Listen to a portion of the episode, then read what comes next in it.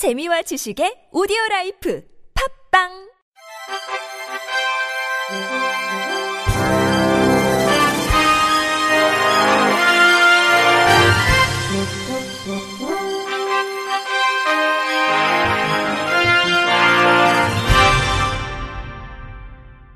청취자 여러분 안녕하십니까? 6월 29일 금요일 KBIC 뉴스입니다.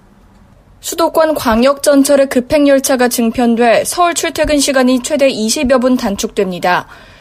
국토교통부와 한국철도공사는 다음 달 1일부터 수도권에서 운행 중인 경인선, 경원선, 장항선, 분당선, 경의선 등 광역전철 5개 노선에서 총 34회의 급행전차를 신설하거나 증편해 운행한다고 26일 발표했습니다. 증편되는 급행전철은 출퇴근 시간인 오전 7시에서 9시, 오후 6시에서 8시 사이에 집중 배치합니다. 국토부는 이를 통해 연간 480만 명의 수요가 늘어날 것으로 내다봤습니다. 경인선은 현재 낮 시간대만 18회 운행 중인 특급 전동 열차를 출퇴근 시간대에 8회 신규 운행합니다. 특급 전동 열차는 전체 26개 역 가운데 주요 9개 역만 정차합니다.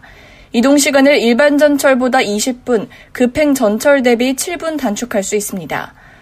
분당선은 수원에서 죽전 구간을 급행으로 달리는 급행 전철 2회를 출퇴근 시간대에 신규로 추가합니다. 전체 13개역 가운데 5개역만 정차해 운행 시간을 12분 줄일 수 있습니다. 경원선은 낮 시간대 일반 전철 10회를 급행 전철로 전환해 운행합니다. 일반 열차보다 이동 시간을 12분 줄일 수 있는 급행 전철이 15회로 늘어납니다. 경부선과 장항선은 장항선 구간 급행 전철을 2회 추가해 급행 운행이 8회에서 10회로 늘어납니다. 신창역과 서울 용산역 간의 이동 시간이 일반 전철보다 22분 단축될 전망입니다. 급행열차 확대를 위해 국토교통부는 경부선 금천구청역, 군포역 등에 대피선을 설치하는 등의 시설을 개선하기로 했습니다. 수도권 광역 급행철도 도입도 차질 없이 추진해갈 방침입니다. 국토교통부가 고속도로를 이용하는 고속버스의 교통사고를 예방하고 사고 피해를 최소화하기 위해 승객이 고속버스 안전 운행에 직접 참여해 도움을 주는 국민안전 승무원제를 7월 20일부터 올해 말까지 시범 운영한다고 28일 밝혔습니다. 국민안전승무원제는 고속버스를 이용하는 승객이 교통사고나 버스 내 화재 등 비상상황 발생 시 운전기사와 함께 다른 승객의 안전을 확보하는 데 도움을 주고 고속버스의 이상운행 및 이상징후 포착 시 이를 운전기사에게 알려주는 제도입니다. 현재 항공사에서 운영 중인 항공기의 비상 상황 발생 시 승무원과 함께 다른 승객들의 대피를 조력하는 비상구 좌석 제도와 유사한 것으로 고속버스에 맞도록 적용해 시범적으로 도입했습니다. 노선은 운행 횟수가 확보된 주요 노선으로 서울에서 부산, 서울에서 강릉, 서울에서 광주 등 3개 노선에 운행 중인 프리미엄 고속버스 대상입니다. 운전기사와 소통이 쉽고 전방 시야가 확보된 3번 좌석을 국민안전승무원 좌석으로 지정해 운영합니다. 국토교통부 대중교통과장은 국민안전승무원제 시범 운영에 따른 참여 현황 및 성과, 이용객 및 운전기사 만족도 등을 보아가며 국민안전승무원제 도입 노선을 확대할 계획이라고 밝혔습니다. 우리의 식습관이 서구화되면서 예전보단 고기를 많이 먹고 있지만 아직 권장 섭취량에는 미치지 못하는 것으로 나타났습니다. 특히 근육이 줄어드는 노년층은 육류를 통해 단백질을 충분히 섭취하는 게 중요합니다. KBS 이충헌 의학 전문 기자가 보도합니다. 어르신들이 식당에서 점심 식사를 하고 있습니다. 나물 비빔밥에 생선 강정, 쇠고기국을 곁들여 골고루 먹습니다. 인터뷰 권춘자 서울 마포구 고기도 먹고 여러 가지 먹어요. 똑같이 먹어요. 다 먹어요. 골고루. 골고루 다 먹어요. 하지만 육식을 선호하지 않는 어르신도 많습니다. 인터뷰 최숙자 서울 은평구 육식을 잘 안 했어요. 채식을 잘하고 그저 과일 같은 거 그, 그것만 좋은 줄 알았거든요. 우리 국민의 적색육, 가공육 섭취량은 하루 평균 80g으로 미국 등 서구 각국에 비해 적은 것으로 나타났습니다. 특히 노인 2명 중 1명은 단백질 섭취가 부족합니다.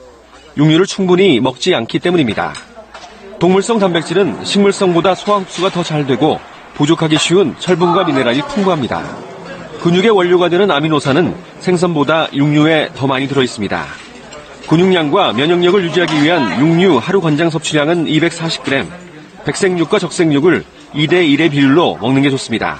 인터뷰 김광준 세브란스 병원 노년내과 교수. 닭고기와 같은 백색육을 100에서 150g 정도, 소고기라든지 하는 적색육을 50에서 100g 정도를 섭취하시는 게 좋습니다.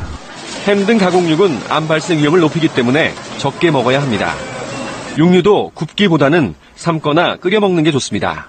KBS 뉴스 이충원입니다. 최근 내향성 발톱을 방치하다가 수술받는 사람이 증가하고 있습니다.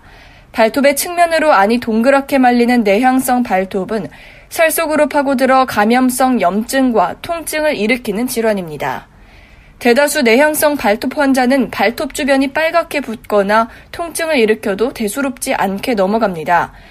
하지만 적절한 조치 없이 지속적으로 방치하면 피부에 극심한 압박과 자극을 주며 발톱이 살 속을 점점 파고들어 심한 염증과 통증을 유발합니다.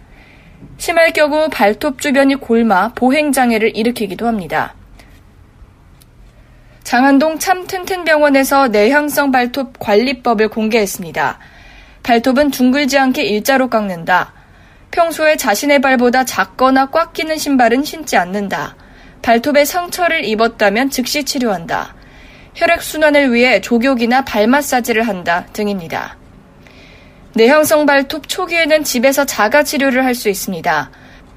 물에 발을 담가 발톱을 부드럽게 한 뒤 발톱을 살짝 들어 모서리 밑에 탈지면을 넣어주면 틈이 생기면서 통증이 조금 줄어듭니다. 하지만 증상이 심각한 상태라면 병원에서 항생제와 소염제 등을 처방받아야 합니다. 교정기로 발톱의 양 끝을 고정하는 시술이나 발톱 가장자리를 잘라내는 절제술 등을 고려하기도 합니다. 독일의 대학생이 에어백 기능을 갖춘 스마트폰 케이스를 개발했다고 IT 매체 테크크런치가 27일 보도했습니다. 독일의 알렌 대학 엔지니어 필립 프렌첼은 스마트폰이 떨어질 때 에어백 비슷한 것이 나와 충격을 보호해주는 스마트폰 케이스를 개발했습니다.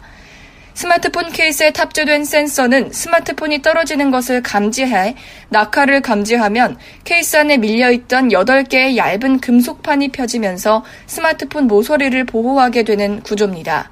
이후 다시 금속판들을 케이스 안에 집어넣어 사용하면 됩니다. 이 아이디어는 독일의 메카트로닉스 학회에서 최우수상을 수상하기도 했습니다. 오는 7월 그는 이 제품을 킥스타터에서 출시할 예정이라고 밝혔습니다. 날이 점차 더워지면서 그동안 묵혀둔 에어컨을 찾는 경우가 늘어나고 있는데요.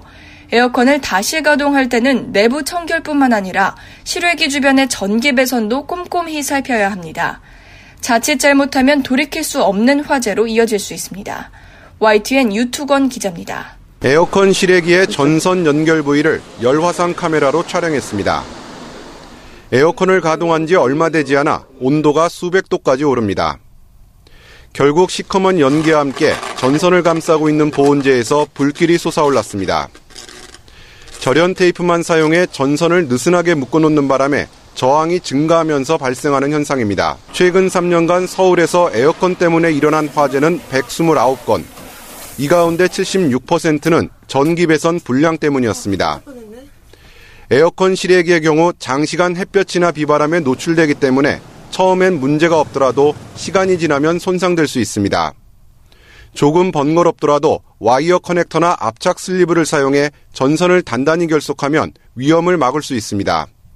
인터뷰 이영병 서울소방재난본부 화재조사관. 에어컨 실외기와 실내기 청소뿐만 아니라 어, 에어컨 실내기와 실외기를 연결하는 전선 부분이 혹시 느슨해지지 않았는지 그 부분이 산화되지 않았는지도 한번 꼼꼼히 살펴보시면 안전할 수 있습니다.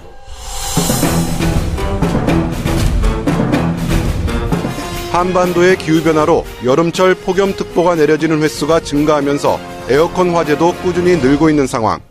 그만큼 더욱 철저한 대비가 필요합니다. YTN 유튜원입니다. 끝으로 날씨입니다. 내일부터는 장마 전선이 본격적으로 북상하겠습니다. 강하게 발달하면서 전국적으로 폭우성 비를 뿌리겠는데요. 이렇게 장마 전선을 강화시키는 건 7호 태풍 뿌라비룬이 북상하고 있기 때문입니다. 현재 태풍은 일본 오키나와 남동쪽 약 710km 부근 해상에서 북서진하고 있는데요. 월요일 새벽에는 서귀포 남쪽 해상까지 올라오겠고 서해안까지 북상할 것으로 보입니다. 이에 따라 월요일 제주와 전라도가 직접적인 영향권에 들 것으로 보입니다. 내일부터 월요일까지 총 예상 강수량은 남해안과 지리산 북은 제주 산지에 최고 400mm 이상, 서울을 비롯한 그 밖의 전국으로도 100에서 250mm 가량의 많은 비가 예상됩니다. 여기에 국지적으로 바람도 강하게 불겠습니다. 바닷물 수위가 높은 기간과 맞물리면서 제주와 남해안가에는 침수 피해도 우려되고 있습니다. 피해가 없도록 철저하게 대비하시는 게 좋겠습니다. 이상으로 6월 29일 금요일 생활 뉴스를 마칩니다. 지금까지 제작의 이창현, 진행의 박소영이었습니다. 고맙습니다. KBIC